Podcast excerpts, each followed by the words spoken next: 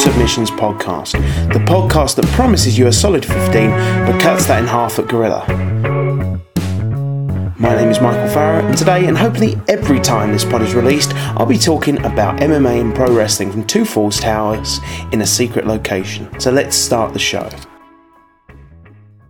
I don't like Jeff Jarrett. I didn't like Double J, Ain't I Great, The Country Singer, The Chosen One, still hitting people in the head with balsa wood guitars. I didn't like him in WCW. I didn't like him in WWF. I didn't like him in TNA. Well, I especially didn't like him in, the, in TNA because not only was he the main eventer, he was also the boss. Double J always comes up smelling of roses.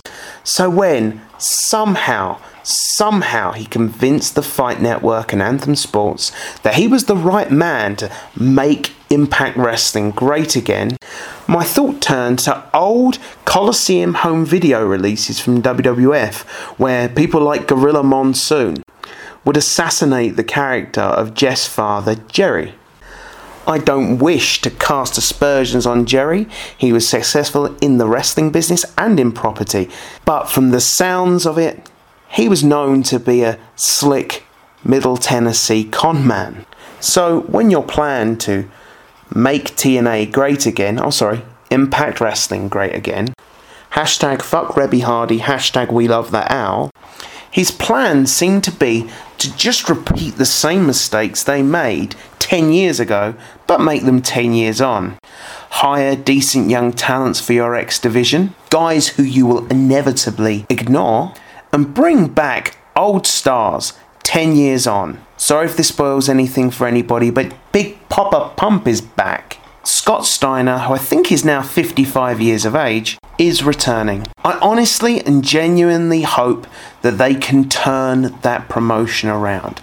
I was a big advocate for a long time, even despite Jeff Jarrett suffocating the main event scene with a soggy blanket for so long. However, you'd please forgive me for the cynicism and pessimism I have based on the idea that Jeff Jarrett, the guy who couldn't make it happen before, is going to make it happen now. Especially considering they can't even sign guys that they wanted to push. I guess we're all just so tired of this idea that one day TNA is going to make it. The greater issue has always been that TNA never knew what it wanted to be.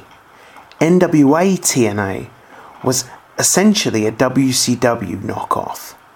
But then, as it transitioned to dropping the NWA name, it became more of a WWE light. But they had talent and they wasted it. So many guys who have become something somewhere else because they didn't want to focus on younger talent.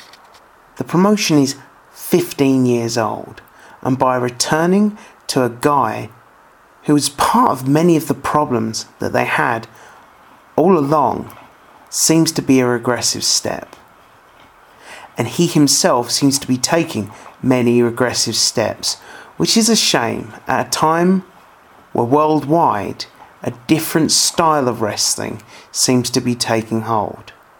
And worse still, for my home country of the United Kingdom, he now has his hands on the reins of possibly a revival for British wrestling. And that scares me because I don't know if there will ever be another chance again.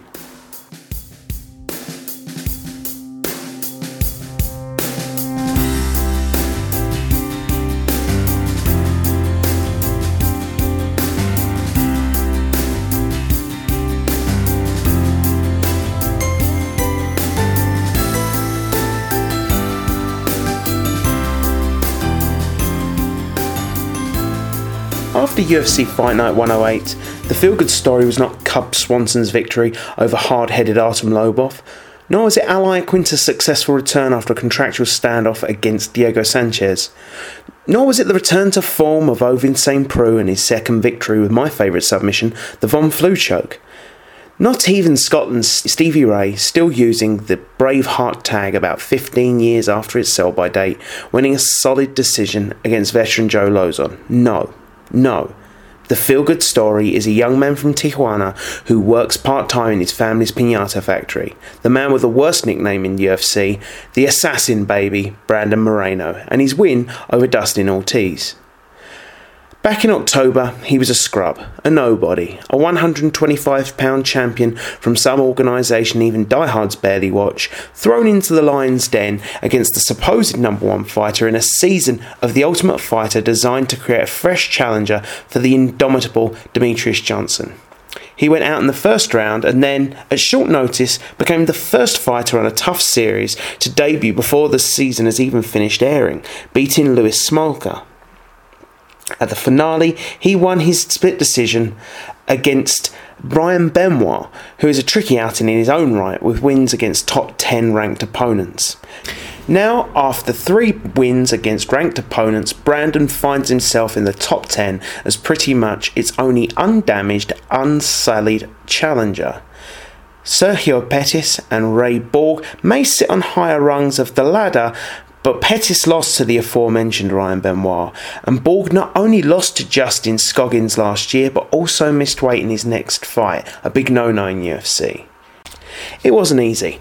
Dustin Ortiz took him down repeatedly, but that scrappiness and craftiness, using underrated techniques that more celebrated fighters should use, make him a very difficult outing. The late cricketer Richie Benaud would pass down advice to aspiring leg spinners, given to him by Bill O'Reilly, that they had to perfect their leg break so it could be both an attacking and defensive weapon. If this could be applied to fighting into Brandon Moreno, he has embraced the Kimura as his attacking and defensive weapon of choice, using it to stuff takedowns by attacking Ortiz's grip, and even using it to sweep from guard into a full mount. However, Craftiness and showing savvy in the transitions is part of it, but his scrappiness won out in the second round. Both guys hung in there in the stand up exchanges, but when Moreno dropped Ortiz with a head kick, which I genuinely think should have ended the fight, he swarmed his opponent. He locked on the body triangle and patiently found the rear naked choke for the win. Moreno now has wins behind him and momentum. The thing which you would think should hold him back, his poor English, actually factors into his wide eyed, can't believe I'm here charm, and I really doubt that next time you see him, he'll be fighting on prelims. The UFC has looked for a clean cut Mexican or Mexican American star for years, putting promotional dollars behind Cain Velasquez, Carlos Condit, and even Roger Huerta. However, when you keep your mind open and don't push things that aren't there, sometimes a draw can just drop into your lap. I just hope he's not overexposed too soon. And I suppose the real bummer of combat sport, especially for somebody like Dana White, is people actually have to win and get some sort of credibility before they can get a title shot. Which brings me to my final topic.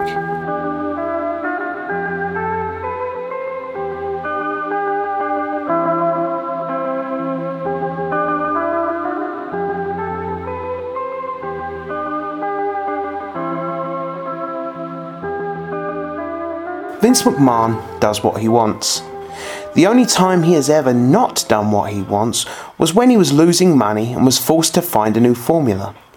I watch WWE and it's basically 1995 again, flogging a dead horse for format that is in dire need of a refresh. Part of me has to watch their shows knowing that the other part actively rejects what has become cliche in WWE over the past 15 years. Call me a traditionalist or a fuddy duddy, but I think that when they broke all the old rules and then set up these new rules, pro wrestling lost something. It's only half their fault anyway. WCW started it by giving away matches you'd pay to see for free. Jinder Mahal was a jobber. A well built jobber whose ethnicity seems to please WWE marketing, but a jobber nevertheless. I have no problem with taking an undercard guy, adding a couple of other guys to the act, giving him a tweak and a new finish, and putting him on the fast track to wherever you want him to go.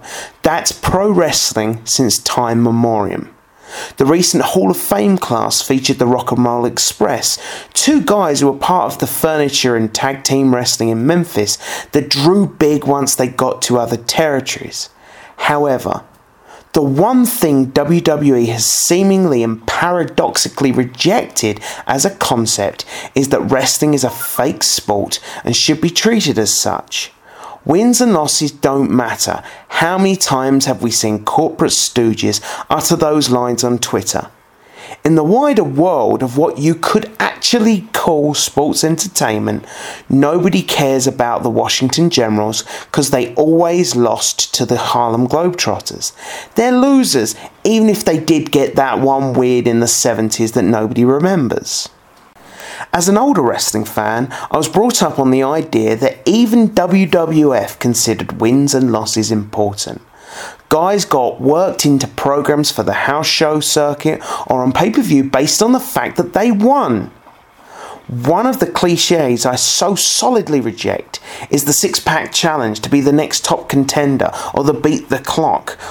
How can I buy somebody will win when they stole a pin or got a briefcase in a clusterfuck? Wrestling worked because you either came in high up the card or you worked your way up. Wins mattered and I still think do to an extent. No, they're not everything, but there's something. And if WWE genuinely think wins and losses don't matter, perhaps Kurt Hawkins should squash Roman Reigns in five minutes on Raw to test that hypothesis. It's disingenuous in the extreme, to defend guys that you protect from losses and then claim wins and losses don't matter. The usual hot take seems to be something like this. People aren't happy with the same faces at the top of the card, yet they moan when somebody new is elevated. These people, they're never happy. Now, I'm not sure whether these people saying these sorts of things are being contrary, disingenuous, or idiotic. Even kids today, brought up in this wins and losses don't matter era, hate to see their favourites lose. It's something innate in wrestling fans. It is a fake sport. You can't just take a loser and treat him like a winner. Maybe. Maybe eventually people will buy Jinder Mahal's transformation into the new Tiger Ali Singh, as they eventually did with beer swilling Bradshaw's transformation into J.R. Ewing. However, at least Bradshaw had a book about investments and was a talking head on financial shows. But how will they do that with Jinder? I guess that he'll have to rack up the wins, both the actual ones in the ring and the metaphorical ones you get from one upping your opponent in a program. Apparently, those smart fans you hate aren't so stupid. You know, those smart fans who cheered and got behind all of your biggest all time stars when they were mired in the mid card. As I said, this whole Jinder Mahal Bollywood Boys thing is just a retread. It's Tiger Ali Singh. It's Alberto Del Rio. It's just artless, I guess, but then again, there's little new under the sun, just a contemporary spin on old ideas. There have been concerns that this sends out a terrible message. Jack yourself up. On roids, not on roids, I don't have an opinion either way, and get a push from a promoter who will never stop loving puffed up water-filled pecs. The other side of the argument, probably Triple H's side, he's good at this sort of thing, is that it's a positive to show the guys that they release that when they give you pointers and you follow those pointers that you get rewarded. To be honest, I see both sides. I guess that combined with TV rights that pay the same regardless of the Nielsen ratings, and a network where subscriber numbers don't move based on fresh content, Vincent McMahon is now finally and genuinely in position where he can finally do whatever he wants and your opinion doesn't matter. His business model is scalable, and despite anemic profit margins, they can constantly harp on about record revenues as a giant smokescreen for shareholders that don't even possess a class of stock that can change things within the company. there's always something that somebody likes. There's always going to be a t shirt that somebody will buy. And there's always something on a network that somebody out there will want to watch.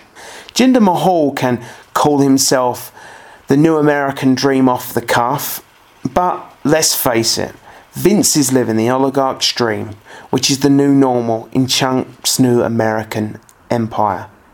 Right now, only a Black Swan event will take him down.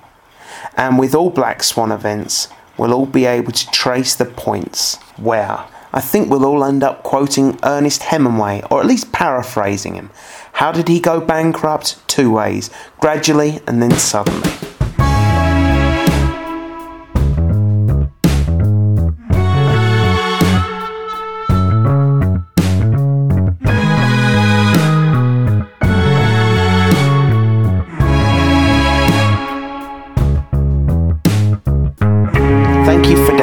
And listening to this podcast. It's been a bit of an experiment, and all comments and feedback can come to me on Twitter at Michael J. Farrow or at Two Falls, Two Subs. All music on this podcast came from the Free Music Archive, freemusicarchive.org, who provide a large archive of pod-safe music. This is an interactive podcast and we would welcome questions or feedback. In touch via the Twitter alternatively email us at michael.farrow at gmail.com. See you again soon stay out of trouble.